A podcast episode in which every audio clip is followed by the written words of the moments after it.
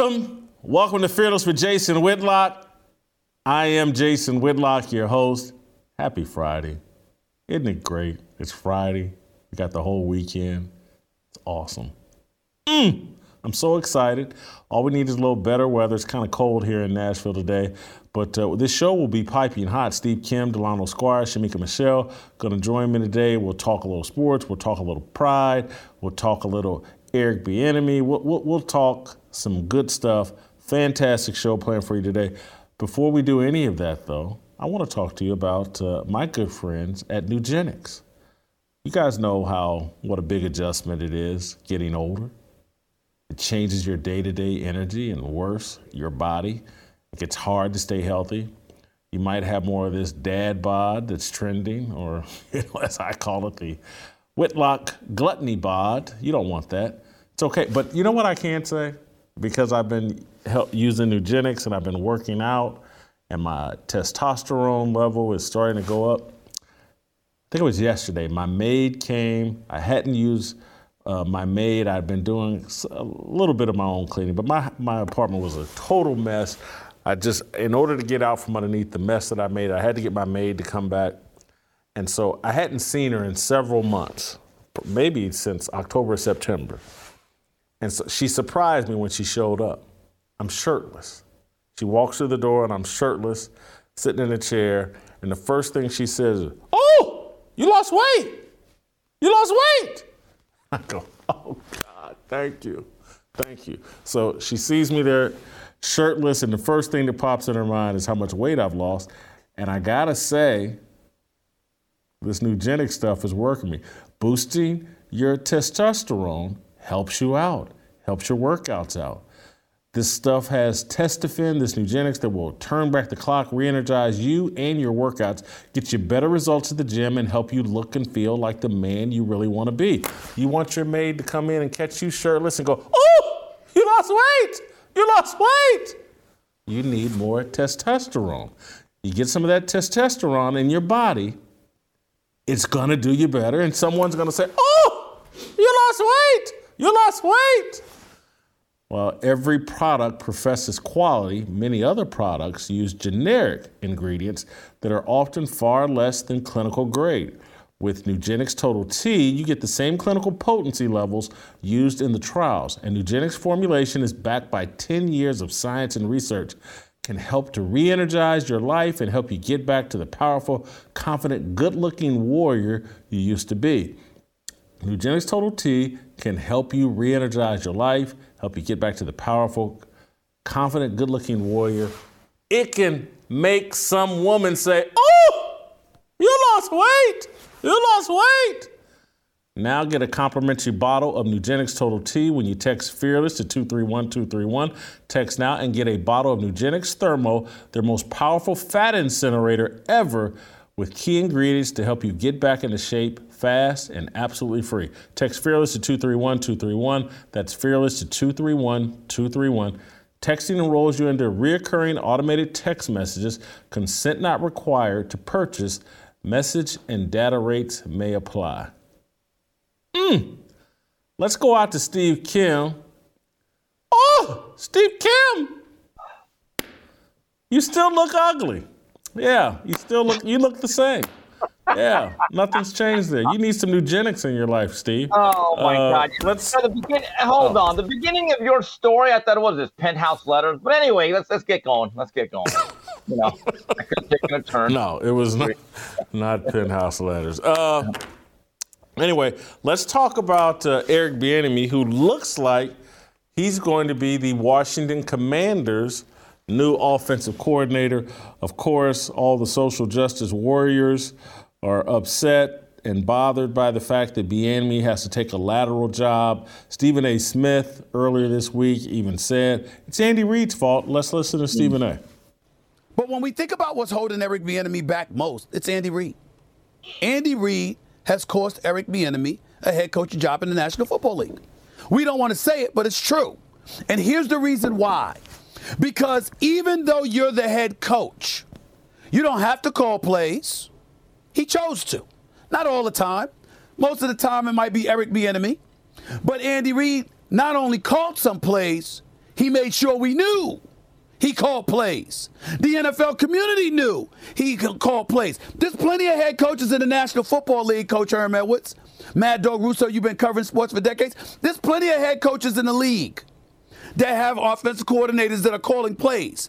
Even when they make a call, you don't hear about it because the offensive coordinator is calling the plays.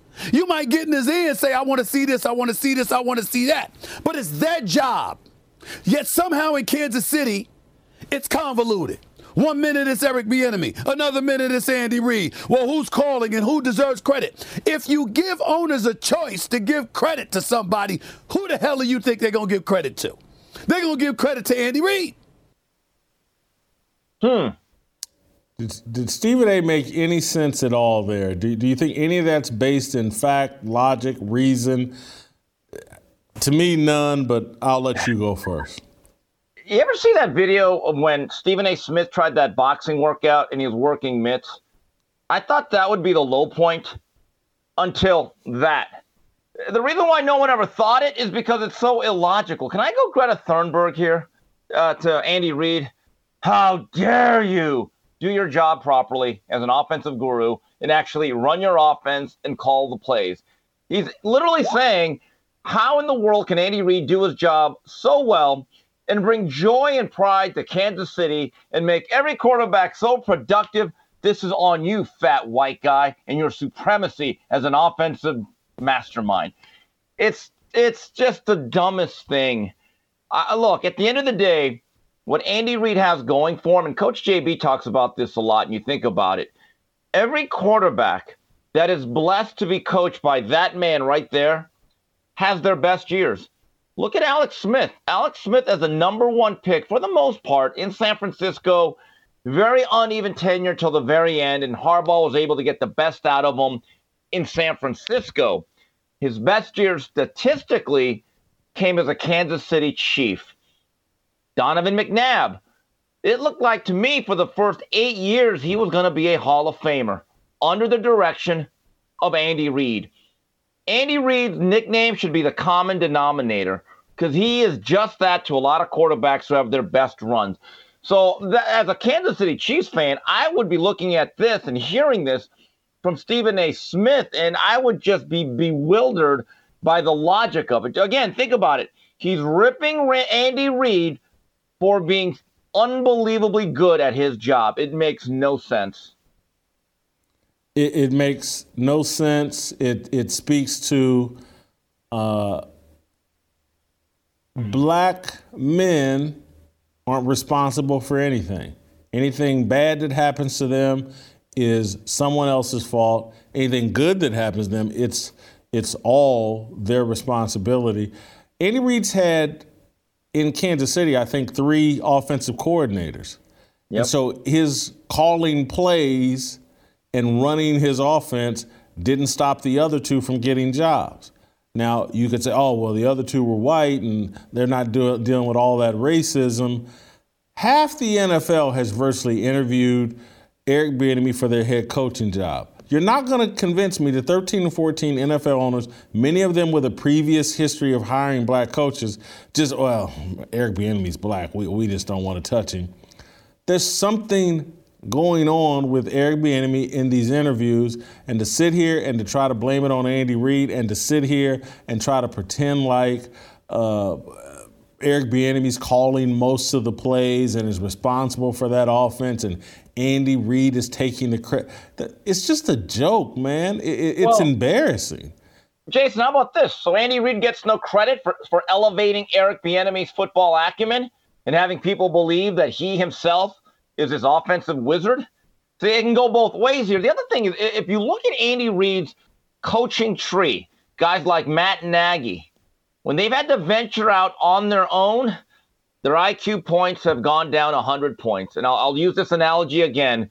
When you are a boxing trainer and you have a Floyd Mayweather on your stool or a Manny Pacquiao, you don't lose fights for years. In fact, you look like the smartest guy in the game. You get some club fighters, and all of a sudden that IQ decreases significantly. So who you have matters. But Andy Reid has to be given credit because you could say, well, he has Patrick Mahomes. But I go back to what I said a few minutes ago. Every quarterback that's come in contact with him over time has proven to play their most productive football under that man. I can't believe. Well, I can not believe it because Stephen A. Smith is is being dishonest here. But if I were going to blame some something, no team wants to give a team that's been to three of the last four Super Bowls. No team wants to give them extra draft picks for picking up their offensive coordinator. Because whoever signed Matt Nagy, the Bears, when they got the, the Chiefs didn't get extra draft picks because Matt Nagy got signed. He's a white guy. And, and so, but if a black guy goes from offensive coordinator to head coach, the 49ers from DeMeco Ryan, they're getting two third round draft picks, I believe, because DeMeco Ryan got promoted to head coach in Houston. That's ridiculous.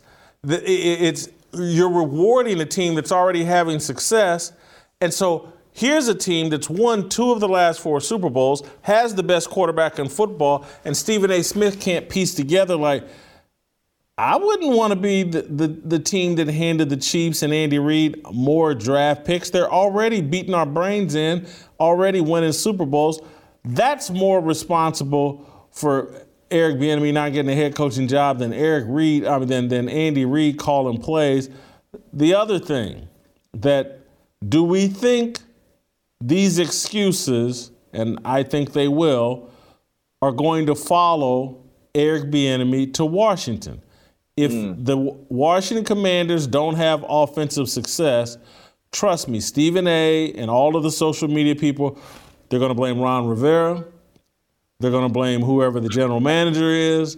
They're going to blame whoever the team president is. Eric Bieniemy's bulletproof no, no, if they have the 32nd ranked offense in Washington, it won't be Eric Bieniemy's fault.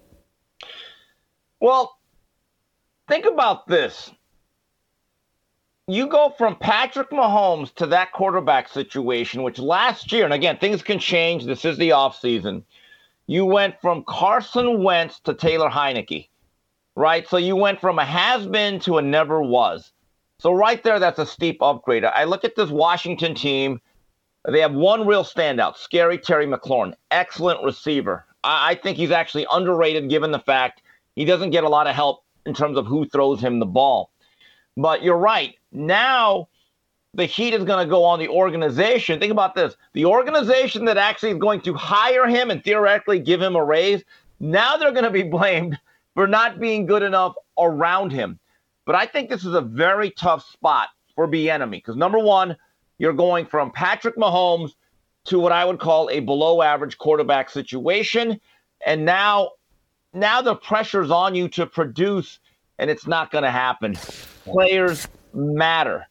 And so I just look at this, and now I believe the Redskins draft right smack dab in the middle of the first round. I think 16th, right? Jason, unless they significantly um, make a move up that ladder and say, okay, we got to give Bieniemy his foundational quarterback. Here's the other issue. I, am not really sure there's a um, a surefire future Pro Bowler in this draft. I kind of sort of like Bryce Young, but he's a little bit small. CJ Stroud, I like. I think he's a very good prospect. But when you start going down, I think there's a huge difference from those two guys to Levis and Anthony Richardson at Florida. I think those guys are really projects in a lot of different ways. So I'm thinking to yourself, man, this is a real catch 22 for everyone involved. Jalen Hurts was a second round pick, and he just played in the Super Bowl and played really well in the Super Bowl. I'm not going to deal with some excuse like, oh, there were no uh, all time great quarterbacks in this draft. With these very simplistic college style offenses that are being run in the NFL, I don't care who they draft in the first or second round. Uh, Lamar Jackson was drafted at the bottom of the first round. It, it, it, it, okay. it, you can find and you can build an offense that works in the NFL.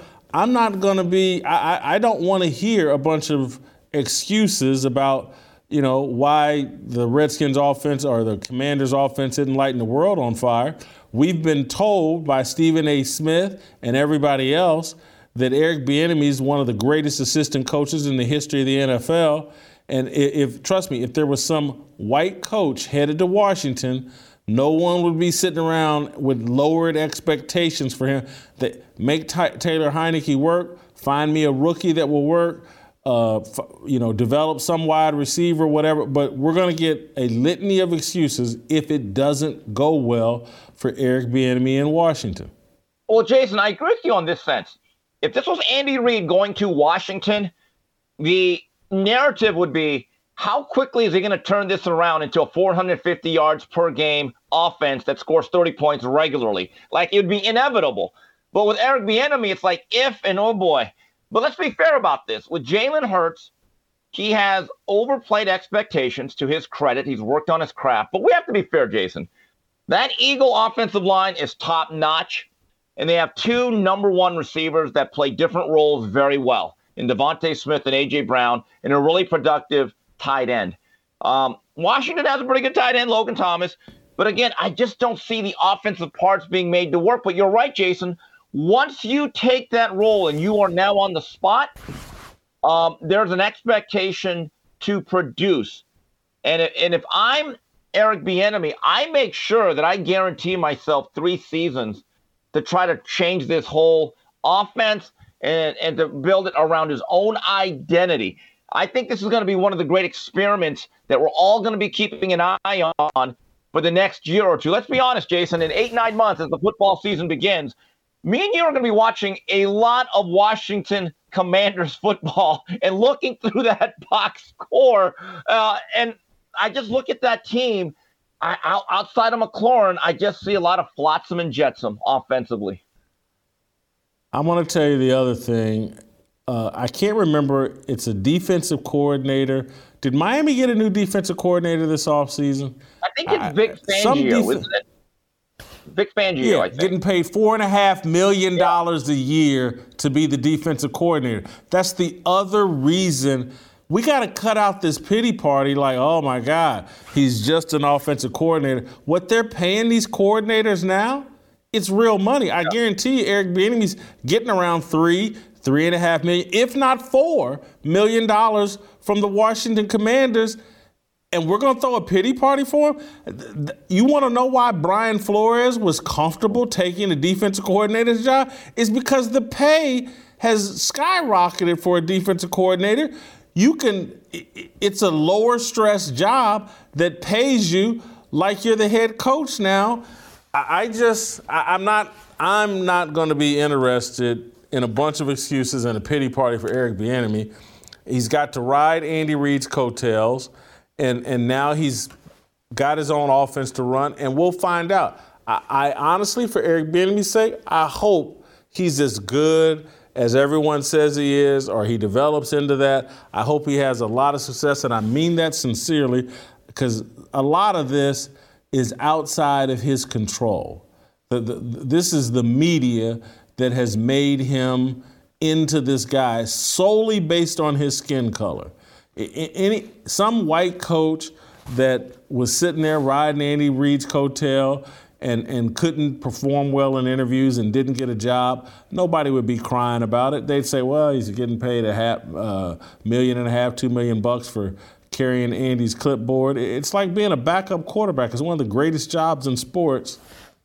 Miss me uh, with the BS. I want to move on to uh, my main man, Tiger Woods, who's uh, performing uh, performing quite well. And by the way, I think Sam Howell is the starter in 23 for the uh, oh, Washington Commanders as of right now.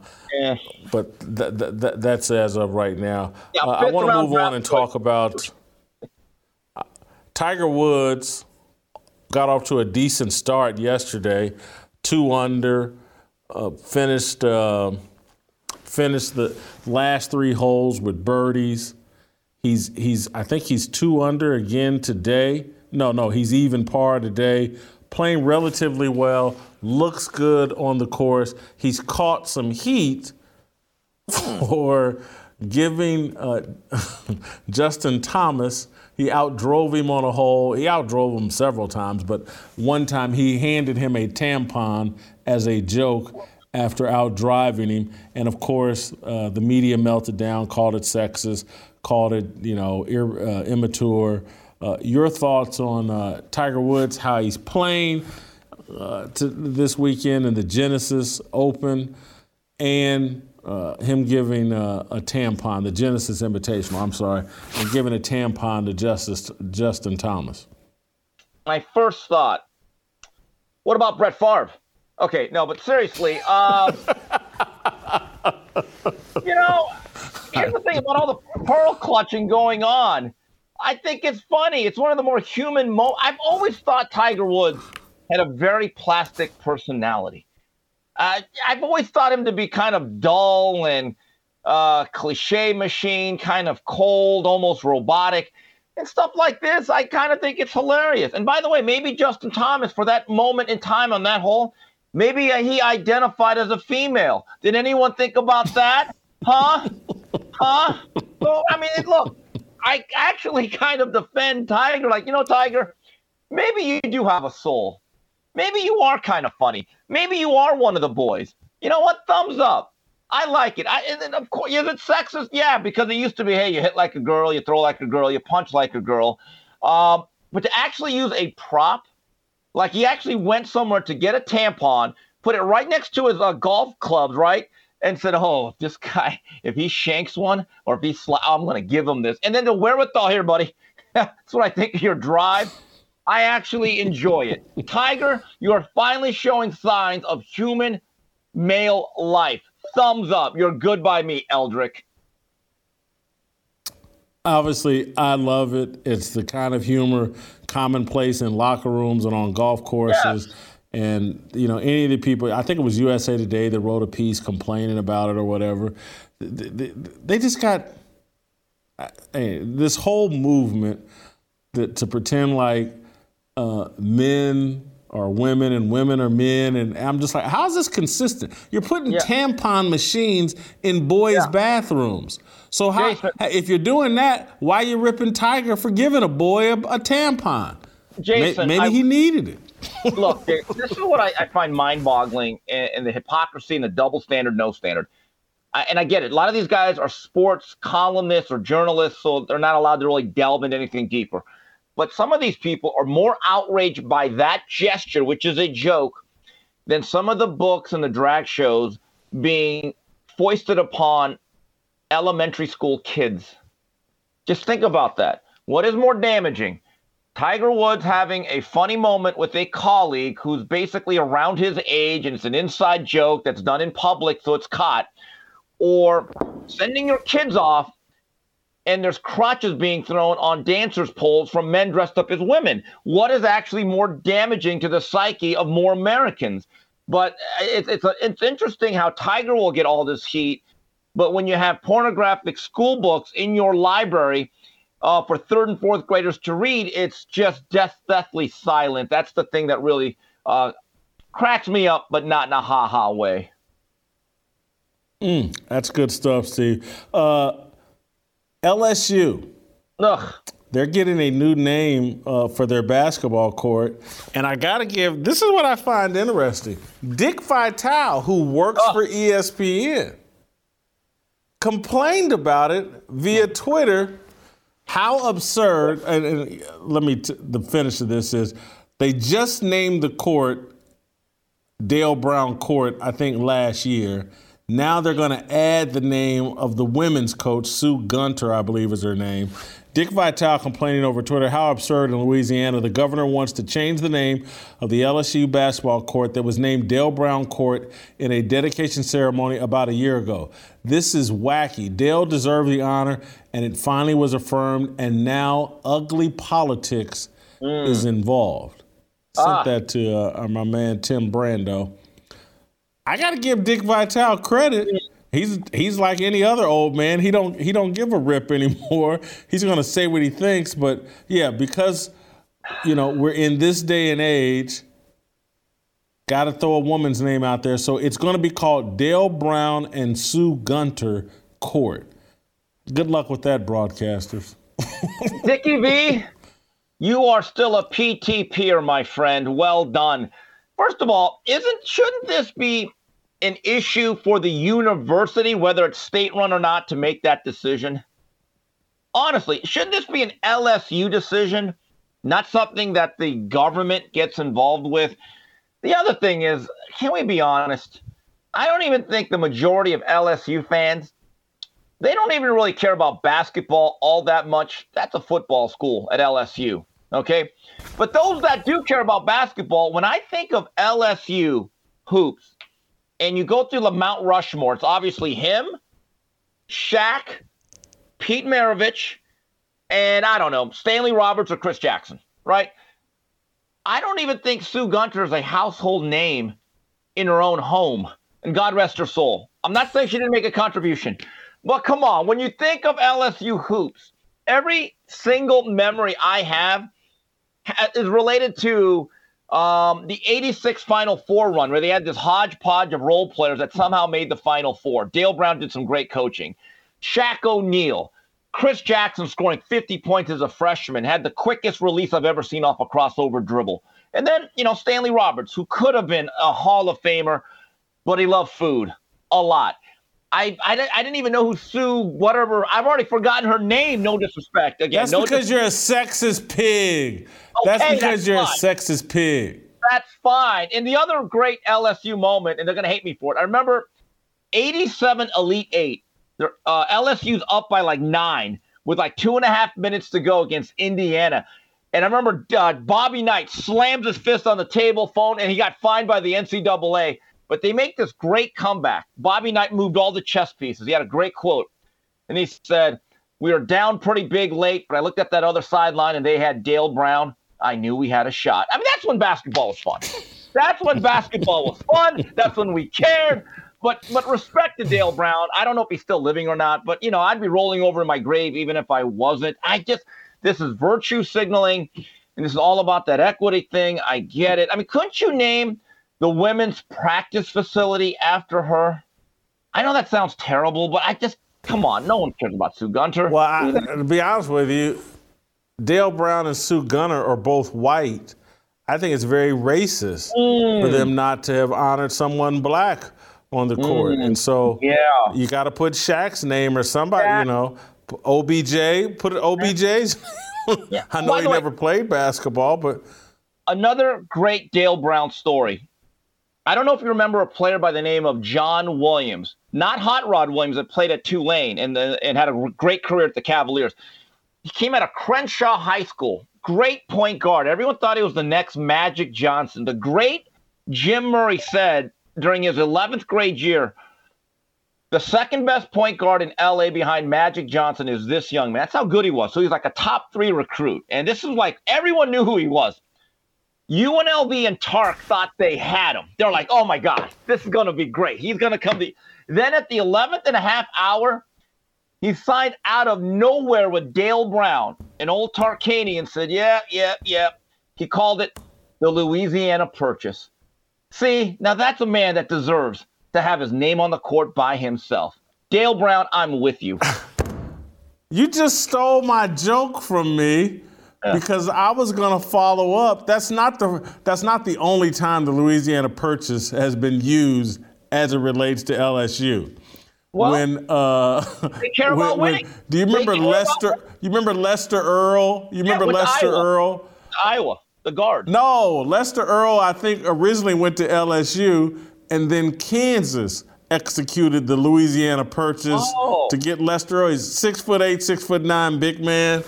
You don't remember Lester Earl? I don't, I do remember. I thought he went to Iowa, but again, that's '80s basketball. But see, Dale Brown. No, Lester that- Earl's definitely in the 90s, 2000s. Okay, but um, Go ahead. One thing about Dale Brown, he gave that school or that yeah. program an identity. Like even after the Shaq era, they didn't really have that many good years, and then you know he left the job. But you always kind of knew with Dale Brown that hey, he was there, and he was a great motivational speaker. Um, he could motivate underdogs. He was fun with the media, and he was an icon. He truly is. He never won a Final Four, never went to the end, and never went all the way. But you kind of, he kind of made you care. Like when I think of Illinois basketball to this day, you're gonna think I'm crazy. I don't think of Kendall Gill. I think of Lou Henson. I really, I do. When I think of Iowa basketball, I don't really think of B.J. Armstrong or AC. I think of Dr. Tom Davis. And it's, it's almost like they're saying, and I think there's something to this, and I may be grasping at straws. It's like, yeah, yeah, that old white guy. I don't think he should be sharing his name. But you're right, that lady, she's also old and white. There's there's an issue here now. There's an issue. We got we got to get the DIE uh, radar going on that one. uh, finally, Steve, uh, Adam Silver sat down with an interview with Sage Steele. Oh, okay. And, and like and, Sage. Uh, talked about you know he's he'd like to do something about players demanding trades. Don't think he's man enough. I, have never seen. Well, yeah, I don't think we've ever seen as big a fall off from David Stern and the control he exercised over the NBA yeah. to Adam Silver and how the LeBron and the players basically tell him what to do. I, I, I, think there's an argument to be made. Adam Silver is one of the worst commissioners in the history of professional sports. Here he is talking with Sage Steele about players demanding trades. Adam, what's your perspective on, on, how this is affecting the game as a whole when players demand trades and, th- and then get what they want? Um, number one, you, you Sage, you've been covering the league for a long time, so you know it's not a new issue.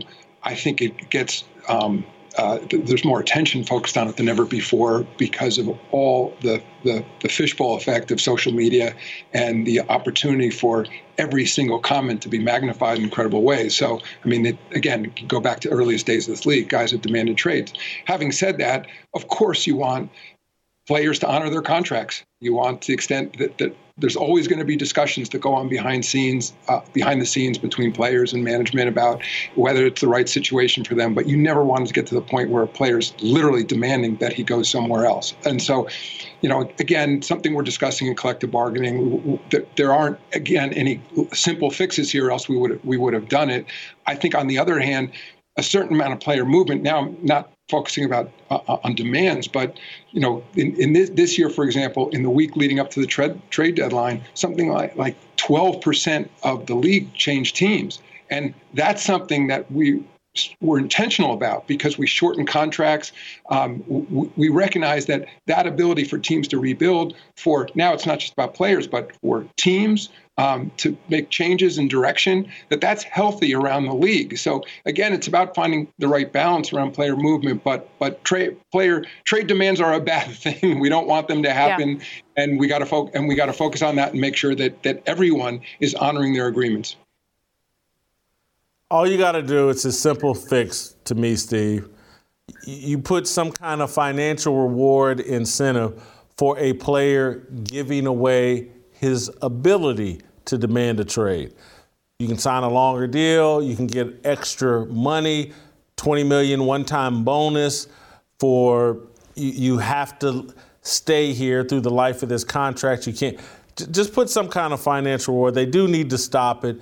you know, one of the great experiences of my life was Reggie Miller's entire career yeah. in Indiana.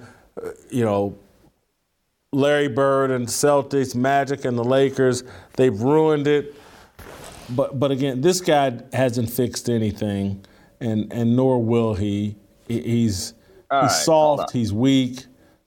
Yeah, go ahead, Jason. I'm beginning to think Adam Silver in another life must have been the ruler of France in the 40s. I mean, what? This is a spineless, gutless leader. And short of him actually growing one, there's no solutions, as Hawk Nation would say. There are no solutions because that whole issue is toothpaste out of the tub. It is. You can't put it back in. It's over. But the solution is very simple. Make these players live up to their contracts. Again, they're not doing anything important. They are not curing cancer. They're not solving world hunger or anything of that sort. They're playing basketball. They're not just getting paid millions, they're getting compensated tens of millions. I don't want to hear about the hardship or any of that, any of those type of things. The trauma they may have suffered in the it doesn't matter. See, this is the point where and Sean Salisbury says this a lot on his show with Coach JB. Player empowerment has gotten to a point where it's just now sheer anarchy. And I really think the penalty has to come in the next collective bargaining agreement where they're going to figure out, you know what, we have overplayed our hand, and the public, they simply do not care anymore. Um, and I don't understand this. These guys can throw tantrums, they can whine, they can complain. But as far as I'm concerned, you have to start playing hardball with these guys and just underline and look at their contracts and say, buddy, this is what you signed up for. We are compensating you to play basketball. And, and when you go out there and assuage them every single time, this is what happens. I, I'm just saying we got to play hardball or they have to play hardball. I don't care anymore. I really don't. These are just a bunch of jerseys to me now. Okay, that, that's all it is a bunch of jerseys I no longer care about. But until the league actually grows a set, all of them, and say, look, eight years you're getting 300 million, you're going to get every single dime. But there comes a point in time you have to be willing and able to be professional because being part of a being a professional also means doing something you don't want to do all the time and we have we have acquiesced or they have acquiesced to a point where they've completely lost control and one of the measures you would have to really take if you ever want to reverse this you're going to have to get rid of Adam Silver because he's absolutely gutless mm. Steve, I got to go. Great job. Enjoy your weekend. Make sure you're hopping online and getting your roll call tickets. The roll call event at Rocketown in Nashville, Saturday, April 15th. Go to Fearless Army rollcall.com. Lionel Squires. I just want, I wanna be, I just want, I wanna be, I just want, I wanna be, I just want atheist, the secular world, the culture uses our imperfection, our sins to take. Shut up. You you're you can't stand on truth. And if all it was was imperfection, it eliminated us from standing on truth. This would be a very quiet place. I'm trying to be as loud as I can and as transparent as I can to try to inspire other men.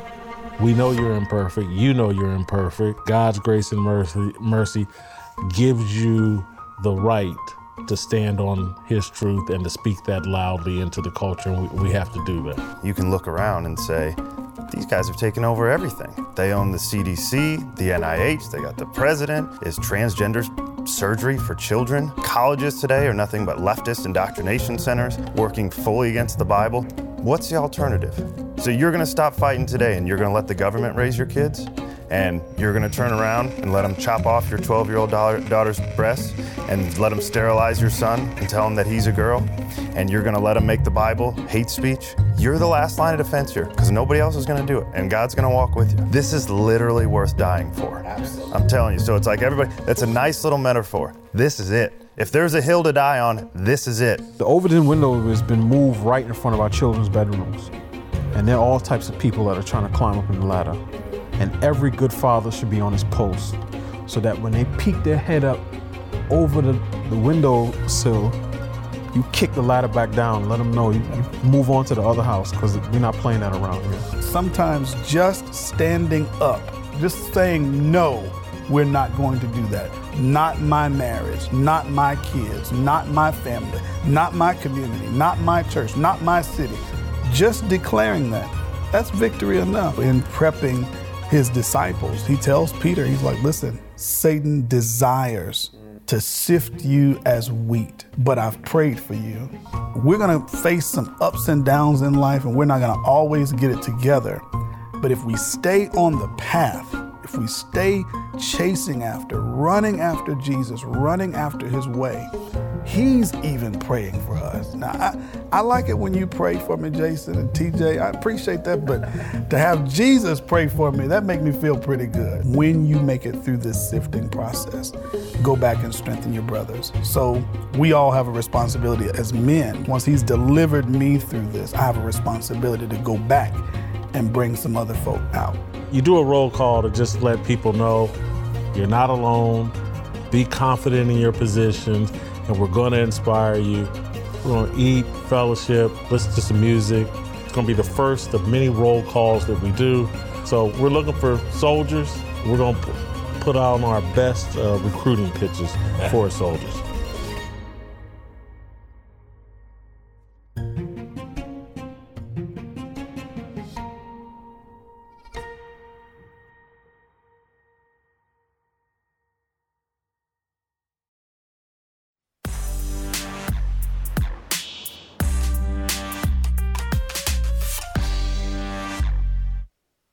Right, welcome back.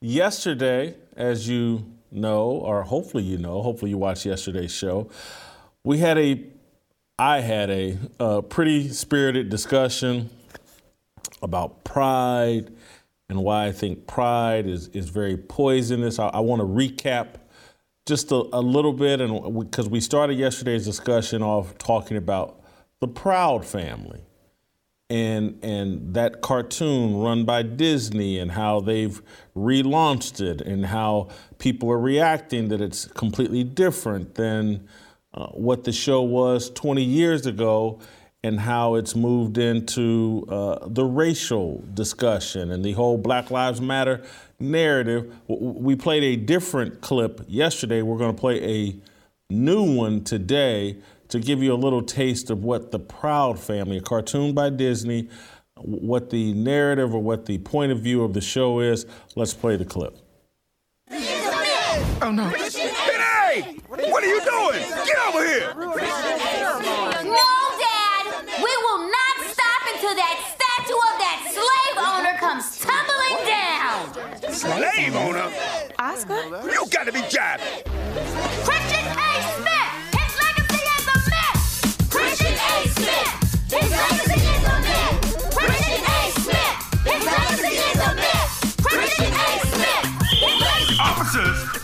Please put these little kids in cuffs, y'all. Audience, no photos, please. Why are you in riot gear? We don't see no riot here! Come on, y'all. Here come Wizard Kelly and his goons. P, stand your ground. Why, are you in riot gear? We don't They see do no not riot intimidate us.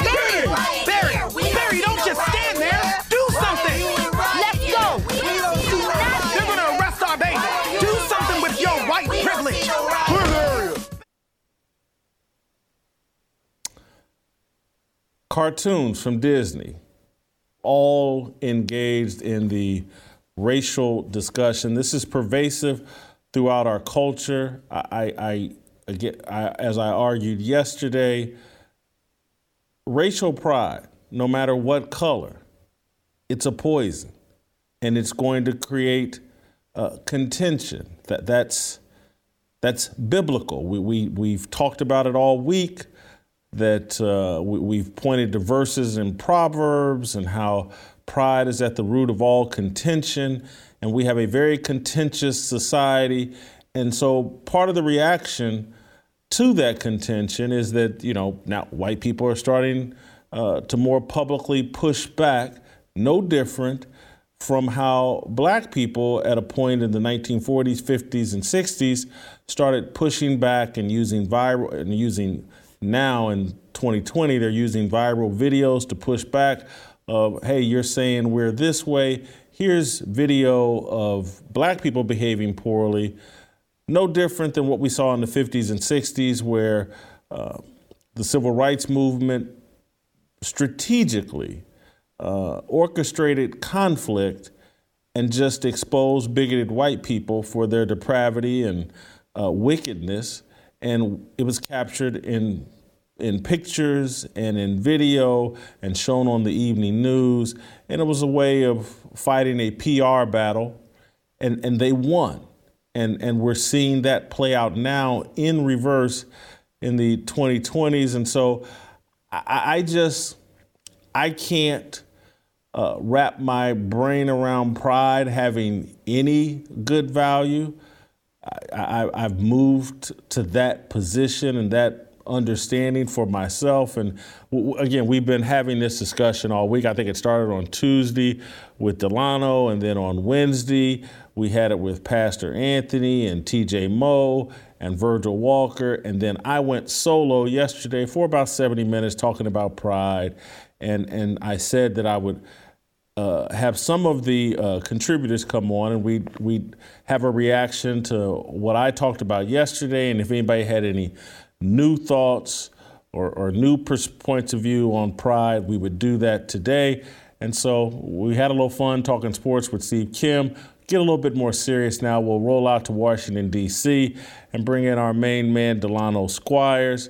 Uh, Delano has written a, a column that I wouldn't say is directly tied, but it's it's it's tied to some degree, particularly about the the viral videos that uh, people are, are leaning into and and using. So it is directly tied to that conversation that uh, that we had yesterday. And so, Delano, if you would uh, tell us your point of view that you reflected in your in your column today. Sure.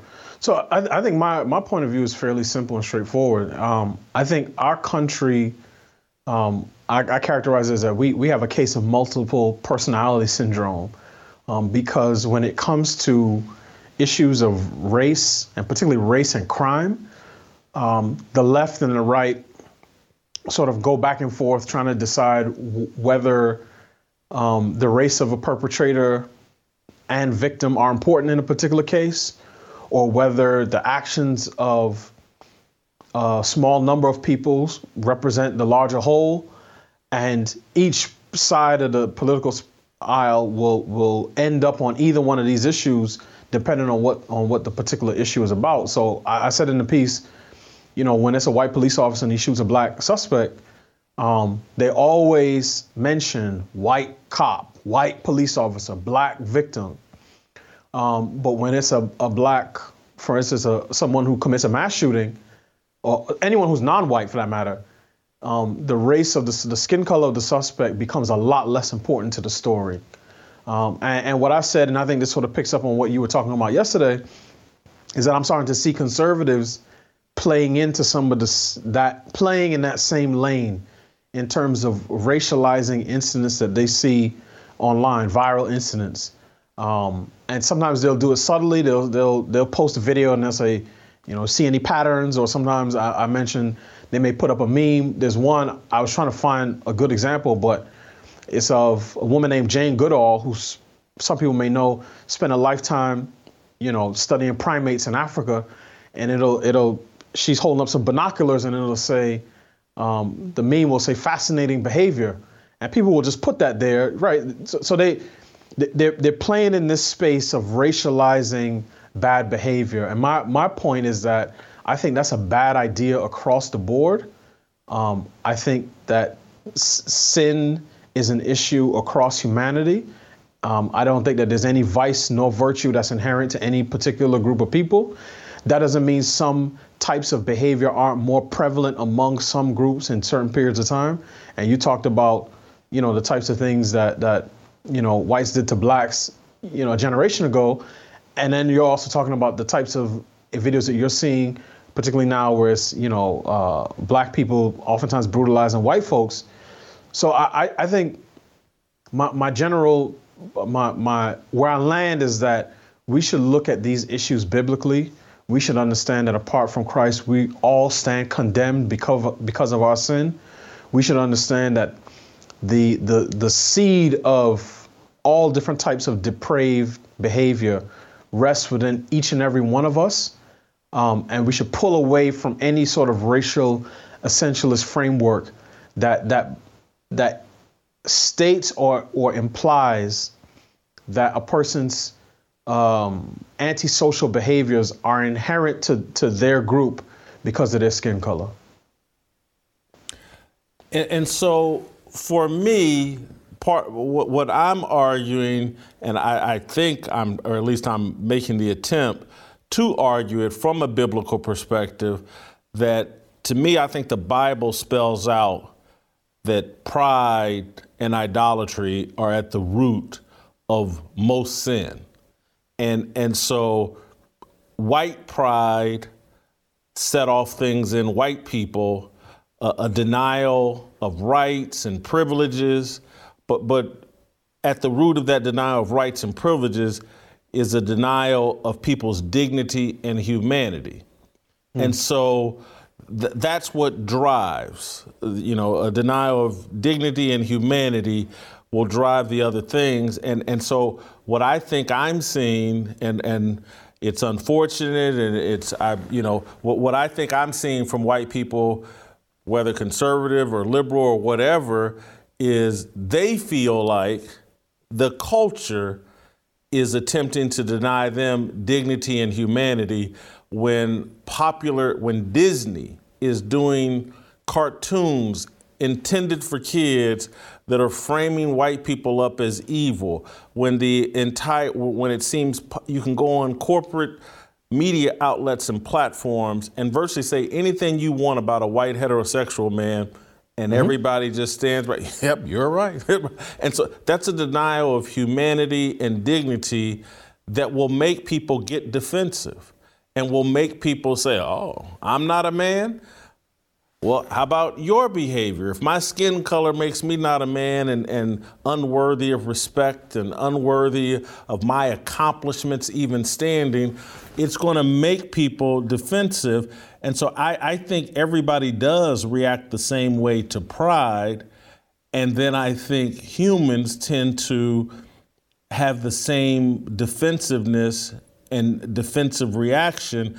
And so what I see from white people, I, I don't even like to call them conservatives because I think this whole political dynamic is a joke. Uh, political people tend to annoy me. I don't think they're honest. But what I see from just white people, the same defensiveness that we saw from black people uh, back in the 40s, 50s, and 60s when they felt like their humanity and dignity was being uh, cast aspersions upon or denied. And, and so we're, we're just seeing the opposite thing play out, and it, it's all rooted in just pride. It, and, and so, uh, you know, like you, pr- to, I'm saying pride produces the same thing in all human beings, regardless of color. Yeah, and I, I agree almost completely with, with your assessment. I mean, I, I see these things myself, right? I I've seen some of the clips for the Proud Family. Um, I, I didn't watch the Proud the Proud Family before. I'm certainly not going to watch it now. I'm definitely not going to let my kids watch it. Um, partly because Jason and, and we didn't really touch on it from this aspect, but the content is garbage. And and President Trump once famously said, I'm not going to say exactly how he said it, but he said everything woke goes to crap.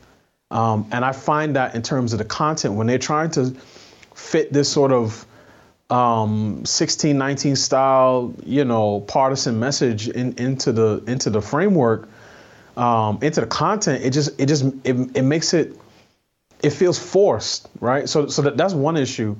But yeah, I, I agree with you. And the thing is, we don't even have to go back to the 60s or the 50s or the 40s to talk about that sense of defensiveness, particularly from black folk.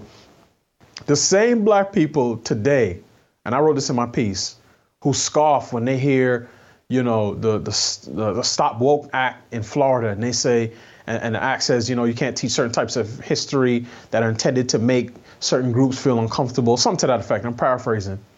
And the, and the black folk I'm thinking about say, oh, why, why, why shouldn't white people feel uncomfortable, right? This is what history is. And my, my point is, yeah, but then you turn to current events, and and if you're if you're doing a, a study on if you're doing statistics and you start looking at crime stats, those same black folk are gonna say, oh, well, what, what are you trying to say? You're trying to say that black people aren't. So it's like, n- no one wants to feel like they are under the spotlight for correction, right? And and this is this is why people like I, I think I think like people like Robin DiAngelo are, are so corrosive to the culture because again, she attaches skin color and ethnic identity to to human behavior. People, when they are accused of doing things, are almost always going to be defensive. Everybody in prison says that they're innocent.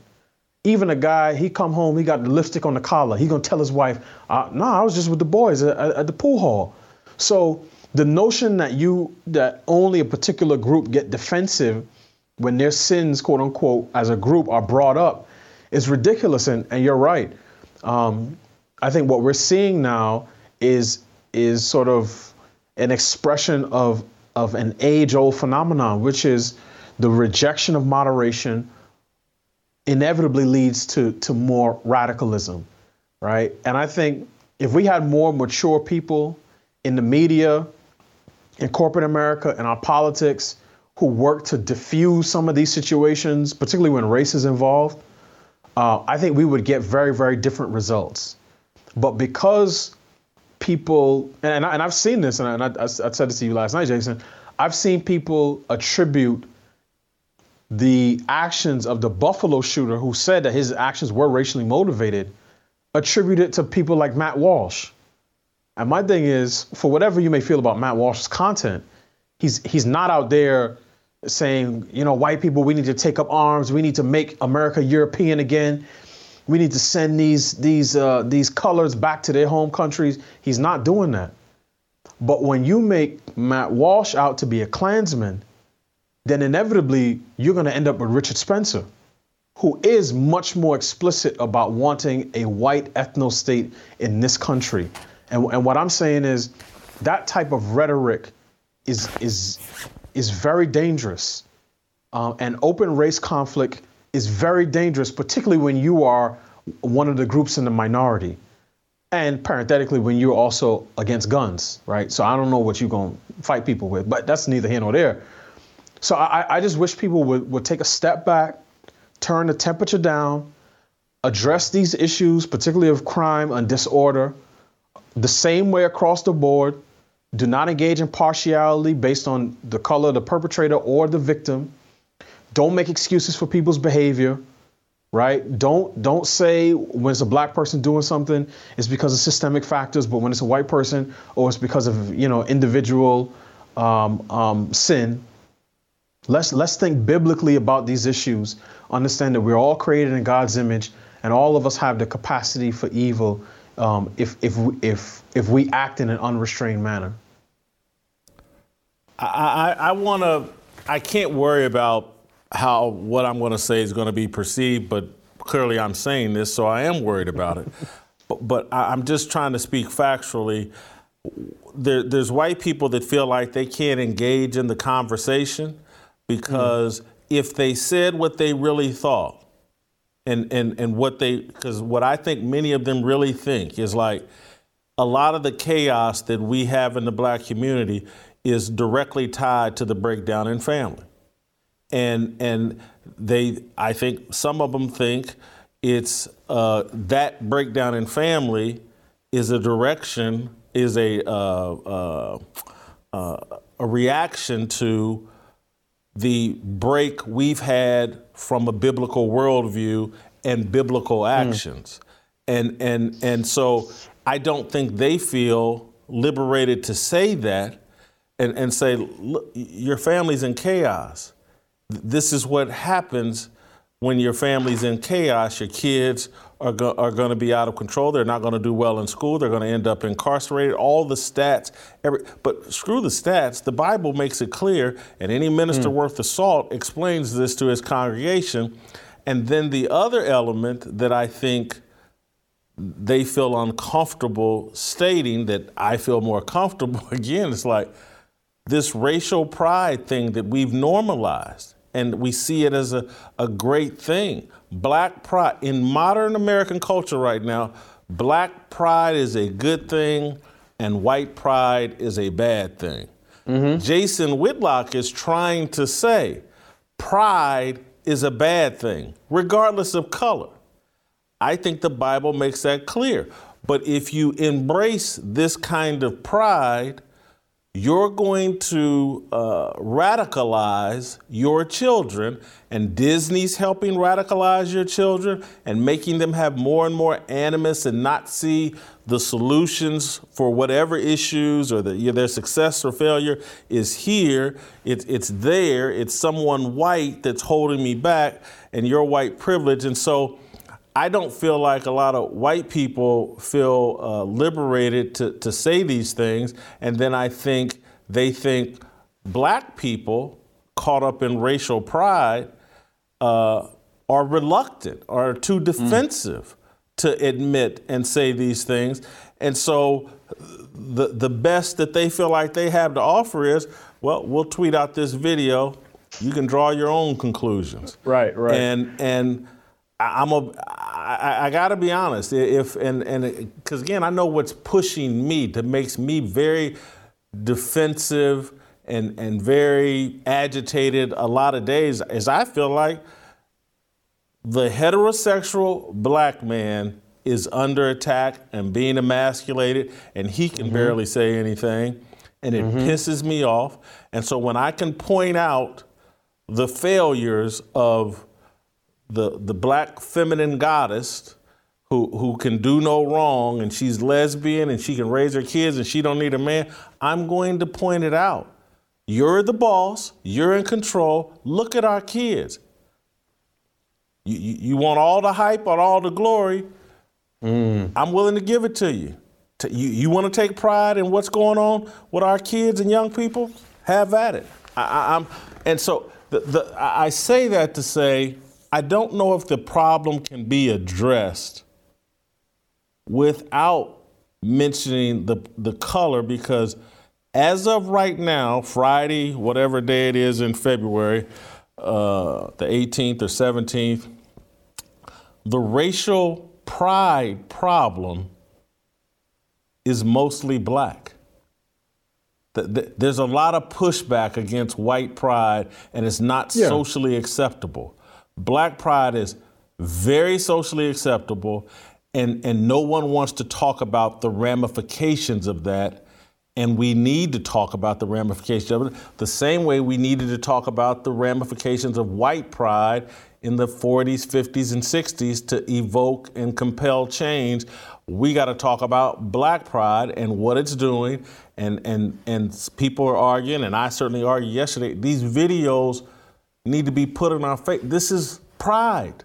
This is this isn't skin color. That's pride in skin color, and walking away from God and and and family. That we have to talk about that. This is a specific issue that's most acute right now in us. Yeah, I, I'm. I'm. I, I agree with you in terms of um, talking about the issue. When I when I talk about race as it relates to these incidents, what what I'm cautioning against is making uh, an essentialist argument that says that the behavior of a particular group is inherent to who they are, like they can't get away from it. That's just what they do, right? I'm I'm cautioning against that. A culture argument is very very different, and the beauty of culture is that culture culture can be changed f- for the better and obviously over the last 60 years for the worse so i'm i'm completely for that culture argument. And sometimes what i'll see uh, particularly like some black conservatives will, will do they'll do it sort of tongue-in-cheek. They will post videos of you know two white women fighting at the denny's or at a football game and then they will sarcastically quip oh i bet she didn't have her father in the house or so on and so on and so forth. And my thing is this social disorder is social disorder to me.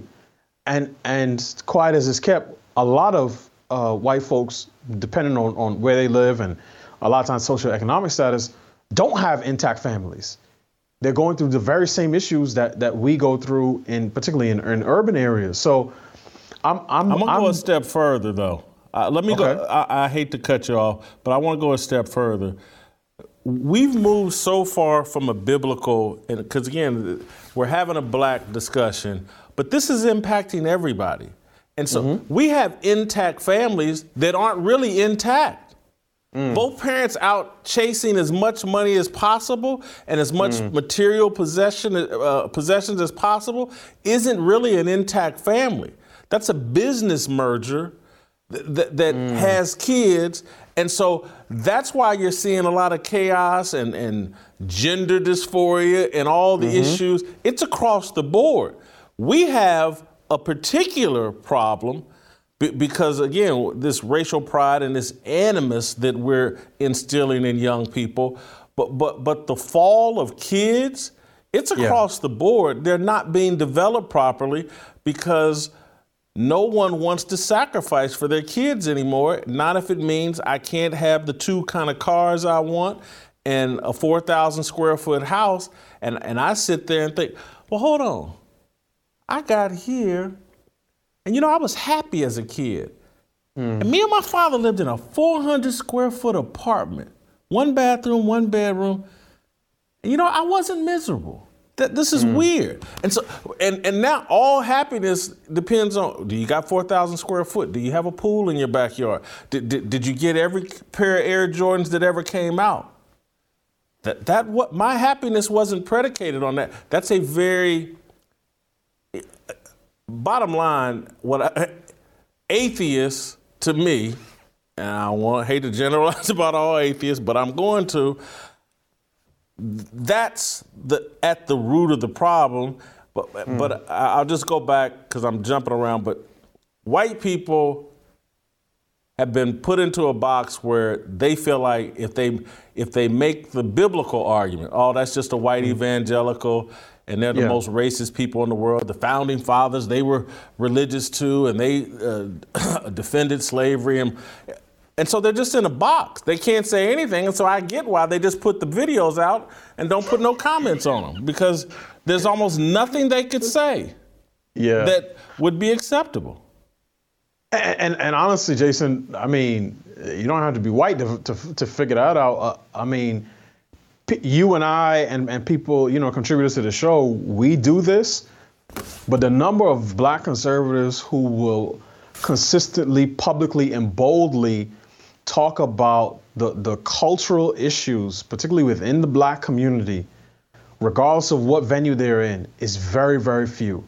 Because there there is that sense of not wanting to air dirty laundry, not wanting to play into specific certain types of stereotypes. Um, that that like that's real and palpable. So so it makes a lot of black folk not talk about things that we see every day in our own neighborhoods in our own communities. Like we we take the bus, we take the train. We, we see when school lets out, right? We, we see the kids at the McDonald's or the Chipotle or wherever. And um, it, a lot of people want to hide their head in the sand and, and not address these issues. So I'm, I, I agree with you, and, and I wish I wish I thought about this before I came on the show. There's a video that I've seen on Twitter where um, it's like a bunch of people, different groups. It looks like it's an empty warehouse, and they have a group of white kids and a group of black kids, and they ask each group, take a step forward if you're proud of your race and all of the black kids step forward. And I think maybe one out of five of the white kids step forward. And I sent it to my friends and I said, does this look like what you would expect in a, in a country that's quote unquote white, uh, you know, sort of infected with white supremacy? Because it's, it, it's not, right? As you said, we, we are in a different day and time in our country's history. This is not 1963. This is not 1923. So the, the the rules of the road are very very different. As you said, I've I've seen it with my own, own eyes. The ways in which cable news hosts, the Joy Reids, the Tiffany Crosses of the world, they they can they can speak in generalities. They can talk about those darn Karens and all the problems that they cause. They can say 53% of white women, y'all are the problem. Y'all voted for Trump. But if but if somebody, a black person, goes on a show and says, "Yeah, I think some of the issues we have in our communities is is because of the breakdown of the family," then everybody's gonna spend the next two weeks, you know, on top of your head saying that you hate uh, black people and, and you're you're a mouthpiece for white supremacy. So yeah, I, I, I, I see that pride. I see it on a daily basis. And one of the things, and you said this when you were, t- you were speaking more generally, um, this I, I hope Americans of all stripes understand that we should finally do away with the lie that happiness is predicated on material possessions. Because no no group of people in the history of the world has ever had more material comforts or technological advances as the average American today. Even poor kids have iPhones.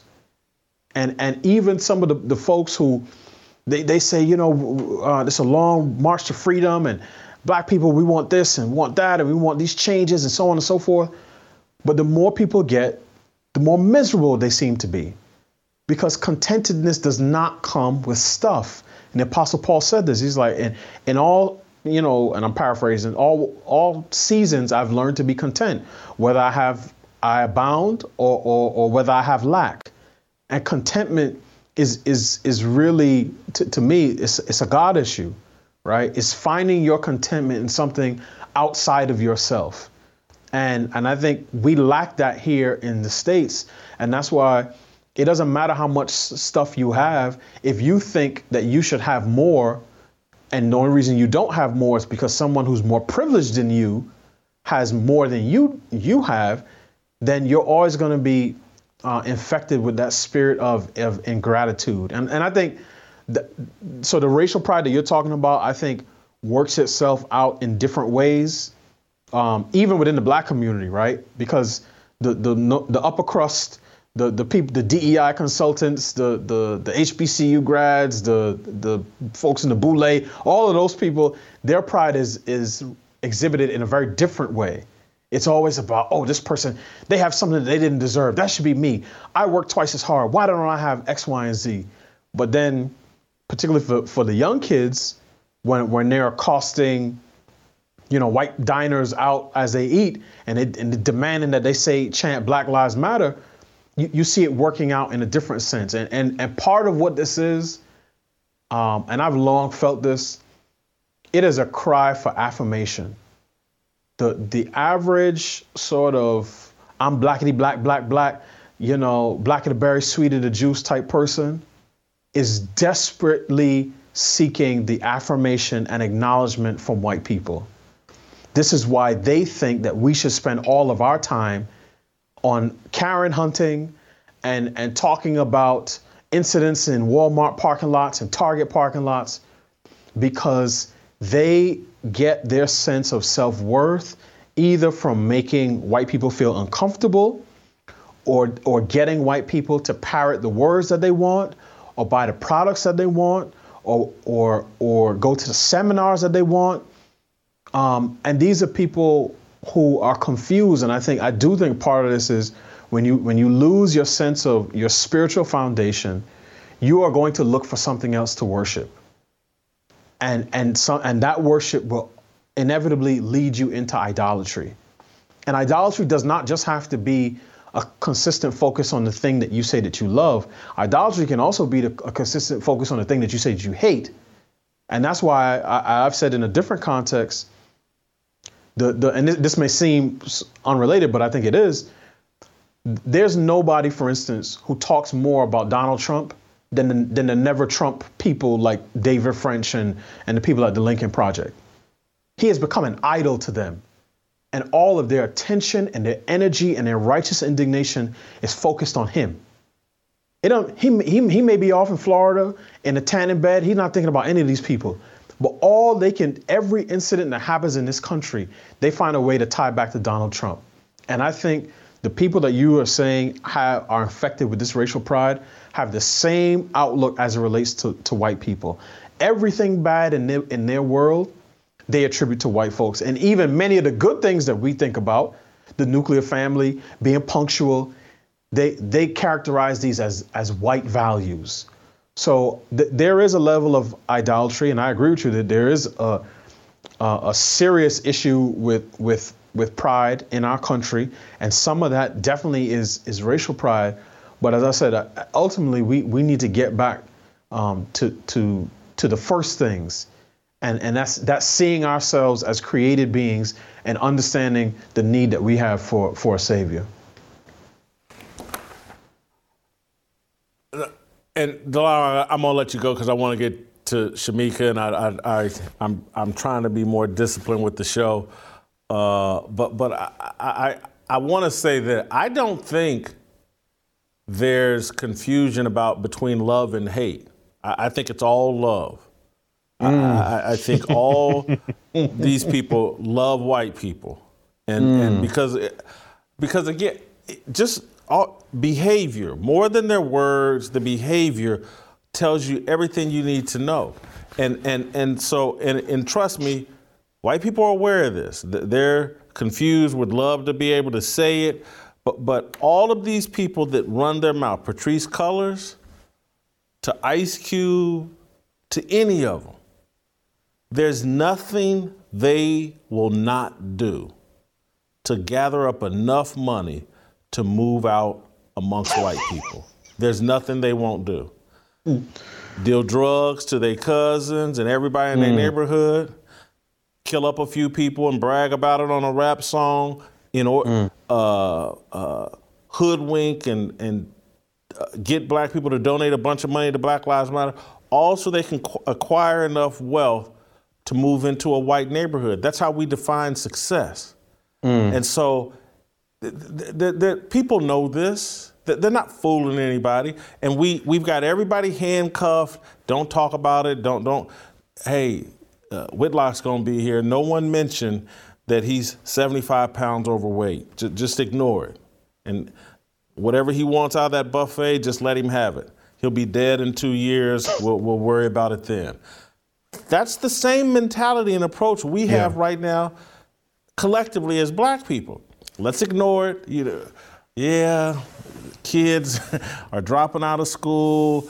Uh, black boys, no one's interested in their success or future. Black girls are getting knocked up and having kids, and, and they're out in the streets killing each other and, and, and arguing and fussing with white folks about nothing. But let's all ignore it and pretend like it's going away. And Lord, please, they drop to their knees and Lord, please just let me get enough money to move out amongst white people so I can be happy. That's the mm. American dream for black people. Ignore mm. the problems till they go away. Do whatever we can to get enough money to move out among white people, and then pretend like we don't like white people. It's, it's BS. It's got to be called out. Is, is all I'm saying, and it's going to be a very uncomfortable conversation. And that's why I, I go. Trust me, the 1950s and 60s very uncomfortable for white people. In hmm. order to get up out of this situation we are in right now, it's going to have to get very uncomfortable for black people. We've walked away from God. We've walked away from family. We've walked away from common sense. We've teamed up with the alphabet mafia and all the hmm. people that don't care. We, we just, we applauded. We had people in church applauding Ketanji Brown Jackson getting on the Supreme Court, and this woman wouldn't say what a woman is. Now, Genesis mm. spells out what a man and a woman is, and we're in church applauding some black woman married to a white man, trust me, lives out in a white neighborhood, runs with all white people. We're in black churches. Oh, this is the greatest thing in the world. Ketanji Brown Jackson, she can't even define it. It's racial idolatry and pride. Mm. Thank you, Delano. Have a great week. Thank you, Jason. Uh, we'll see you next week. uh, you can email us uh, your feedback, fearlessblazeshow at gmail.com. Shemeka Michelle, next.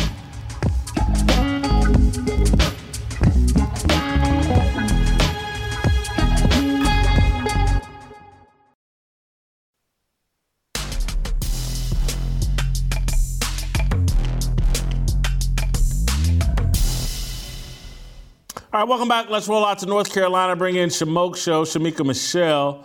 Shemeka, I want to hear from you on two different things. One, my conversation. Oh wow, you brought your A game today, Shemeka. You're looking good. You look awesome. Thank you. Uh, Thank you. Uh, no problem. Uh, I wanted about my conversation about pride, and then uh, Don Lemonade over at CNN's in some hot water, and we'll do an approval rating on him. But uh, I'll, I'll just a general. Is, is there any upside to pride, or is pride is pride as poisonous as I think it is? So, Jason, I don't know. I was watching the show on Wednesday and I felt like there was a little bit of friction going on simply because there maybe was a refusal to let go of the word. Like when you understand that you're doing something with good intentions, you know, you get dressed every morning, you want to look nice, you don't really consider yourself prideful but there are different words that the bible gives us to use you know like delight in or rejoice in and pride is often used in the bible negatively. So i think it was just that not wanting to let go of the word because we're so used to it. But you understand that the bible tells uh, every man not to think more highly of himself than he ought and I that is kind of something that I try to lean towards. Like my daughter, each morning we asked four questions.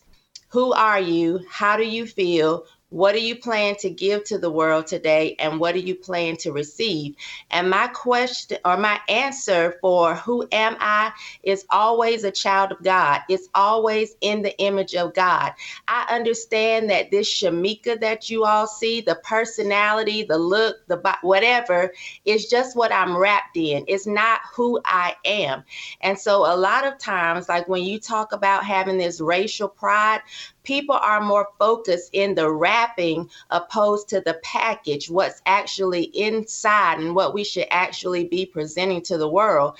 And so I do think pride can it means puffed up and arrogance and if you put too much emphasis on the things that don't matter then that's where the issues come in and we have a lot of people putting so much emphasis on the things that don't matter. If we looked at each other as images of God, if we looked at each other as children of God, we wouldn't see color. You know, when I look at you, I see what's on the inside. Jason is just the wrapping, but it's the package that makes, you know, the most difference. Wish I had a little less wrapping. Uh, the uh, Delano and I had a discussion just before you came on, where we we talked. My contention is that this racial pride that seems so pervasive in us right now as Black people is provoking a white defensiveness, and and it, it's it's I if if they were making cartoons and television shows that were demonizing black people the way we're making cartoons and shows and corporate media that's demonizing white people that way. I get why they're being defensive. It's the same way we were when when we felt like we were under attack. And so I, I don't I, I, don't I would prefer they didn't do it, but I don't it, it seems inevitable that white people would start pushing back and say like, "Oh, you think the George Floyd video is bad? Look, look at this video. Look, look at what these kids did." It seems inevitable to me that you know, for every action, there's going to be an equal and opposite reaction, and all 10 years of promoting Black Lives Matter was eventually going to promote White Lives Matter. Absolutely, because no one wants to be looked at as a constant or consistent enemy, especially when they aren't the enemy. You said something on Wednesday, no, Thursday, yesterday. You said we don't want to end racism. We just want it to like swing in our favor. And that's the Benefit truth. Us, We're doing yeah. exactly what we claim white people did years or decades ago. And that does mean to me that there's a certain idolization there. We're idolizing them because we have put them on this pedestal and and want to reach where they are. We've made them a, the epitome of a being when that's not what we should be striving for. And so I do think that comes with a certain worship of white people that you have started to become the very thing that you claim that you hate. If you really wanted to be this good person or this godly person, you know, whatever you're aspiring to be, you aren't looking at white people for the example of that. And you wouldn't move into to where you claim they were years ago doing the very same things that caused our ancestors and those that came before us to grieve and be hurt and be harmed. So, yes, there is a certain idolization with that. And you said you think they love them. I don't think they love them because love is patient, love is kind, love keeps no record of wrongdoing, love don't rejoice in evil. So, no, they don't love them, but they are idolizing them. And that's what the problem is. That's where we we are now.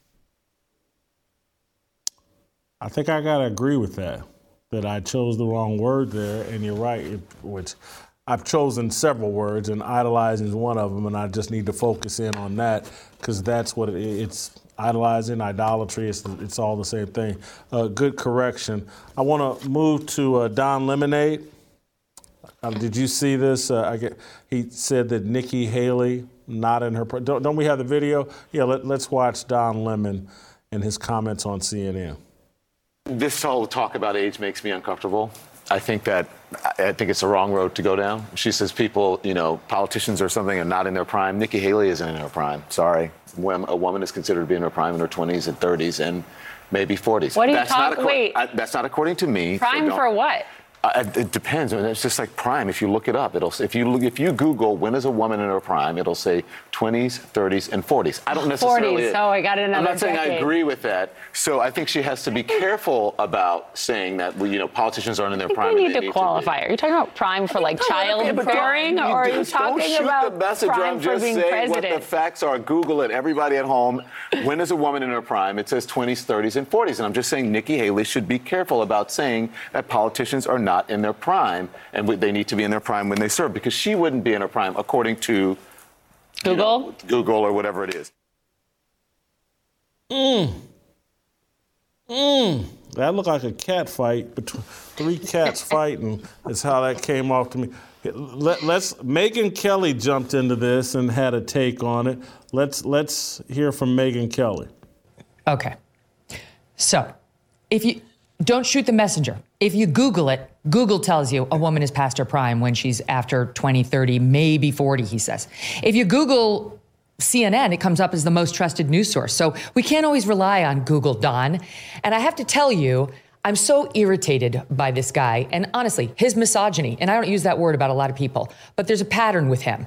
The, the absurdity of suggesting that a woman is past her prime when she is 51 years old, like Nikki Haley. I just pulled just for fun, just for kicks, because you guys are both historians.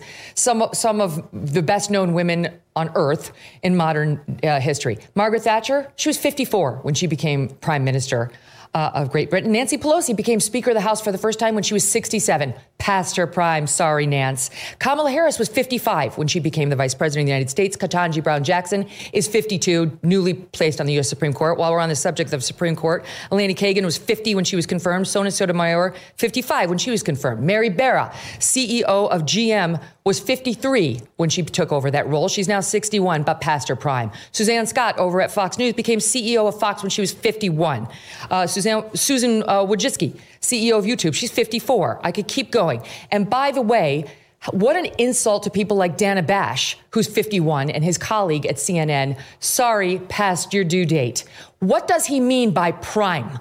The, the co anchor had an instinct that this was offensive, but frankly wasn't effective enough to actually shove it down his throat um, and recognize are you referring to childbearing years? Because that is something women can mostly only do in their 20s, 30s, and 40s. And he wouldn't even sign on to that. But just childbearing is not what determines whether a woman is in her prime. What an ancient, anachronistic, stupid way of evaluating a woman's worth. The truth is, all those women I just mentioned, most of them did have kids when they were in their 20s and their 30s and their 40s. And then they went on to achieve huge professional success after they did all of the things that women are capable of doing raising families, having babies, which only we can do, right? And instead of getting credit for that, for doing it all and achieving huge career heights in their 50s, they get reduced to you're a nothing. You're post your due date. You're stale. You're over because you're not at the age where you could service a man in having a baby. This is blatant sexism. And shame on him for doing this on the air. And frankly, those other women on set with him were pathetic and weak in calling him out. He deserved a more robust response. He, was, he deserves it now from the colleagues at CNN. He deserves it from the colleagues in the news industry and the bosses at CNN. And it's not the first time. Mm. I want to jump in first here and offer some, you know, let me cover myself here. Anybody that knows me knows that I still think Megyn Kelly's in her prime. Let me enter that into the record. I'm a Megyn Kelly fan. I, I, I think her reaction's way over the top, and I love Megyn Kelly. I think her action's way over the top, but I think it's intentionally way over the top. CNN and the corporate media structure are trying to get out from underneath Don Lemon. They'd love to fire him and get rid, but he's got that alphabet mafia card. He doesn't leave home without it. And so it's difficult to get out from underneath him. And it looks like they may try to use this ginned up controversy to get out from underneath him. Don has tweeted some sort of clarifying statement, borderline apology. Uh, the reference I made to a woman's prime this morning was inartful and irrelevant, as colleagues and loved ones have pointed out, and I regret it. A woman's age doesn't define her either personally or professionally. I have countless women in my life who prove that every day. Uh, so, anyway, Nikki Haley responded liberals can't stand the idea of having competency tests for other politicians to make sure they can do the job. By the way, it's always the liberals who are the most sexist. So I don't think to, to call Don Lemon sexist when Don Lemon would give both of his testicles to be a woman. Everybody knows this. And what, what I'm and I was thinking is I'm not even trying to be funny. His comments are based in he's competing with women particularly white women, for men. And so he's trying to send out a bat signal of now you may think you want a young white girl, but you know, or they're past their prime. Me, on the other hand, I can service you well into my 70s and 80s. That's the message Don Lemon was trying to pump out to white men is that he's there's no expiration date on what he can do for a white man. That's what he was trying to send a bat signal for. That was three women competing, jockeying for who has more value for a, a man in terms of servicing a man. Don Lemon thinks he has more value than the typical white woman that's in her 40s and 50s. That's what that's really about. You can think I'm, I'm trying to be funny, but I'm not. That, that's, that's what all that energy was. But other than that, they're trying to get rid of Don Lemon and they're blowing this up into a controversy. So CNN has a right to fire him. Your thoughts, Shemeka? You know, I think it's an overreaction, Jason, from a lot of women, but I think what it shows is that age is a sore spot for women, especially when you don't take the time to sit with the fact that you are going to age, you're going to get older.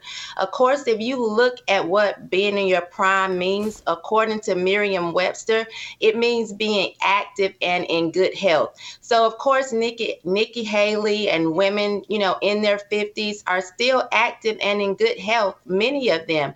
According to Cambridge, it means being at your best, most successful most productive. So there are a lot of women that are in their prime, still even in their 50s.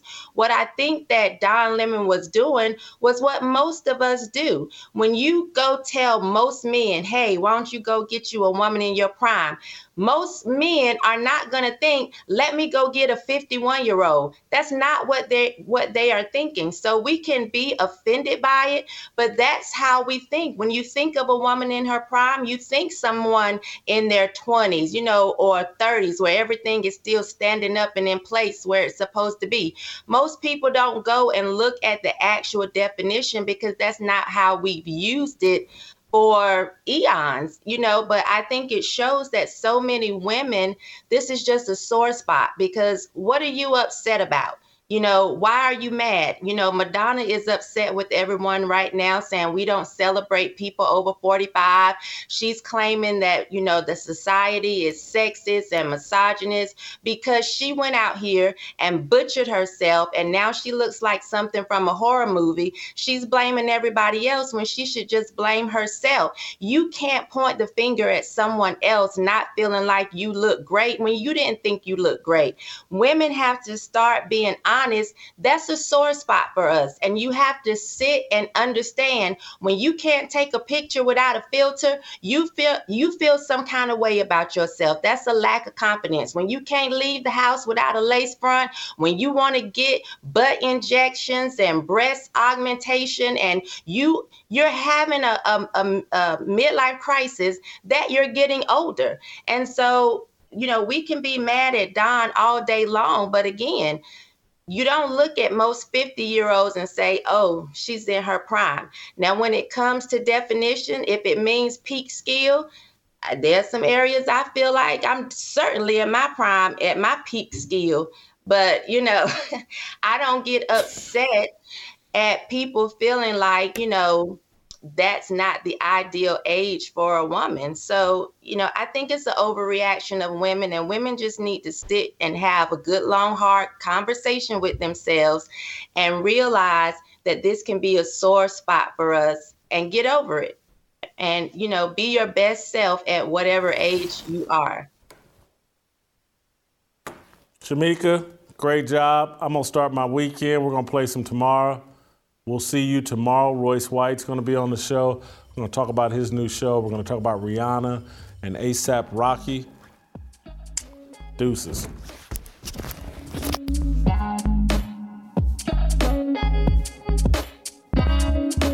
Waiting for the countdown, coming off the breakdown, standing in line for freedom. Looking for a breakout, feeling like standoff, nothing in life like freedom. Came like a fighter, striking like a ladder, making all these moves for freedom. I want freedom. No negotiation, my sister, no relation. We all just wanna have freedom. Sitting on a corner, never been alone. I'm breaking my back for freedom. Blessed, we are living, get back. We are receiving, all deceiving. We all wanna be free. We want freedom. I just want, I wanna be, I just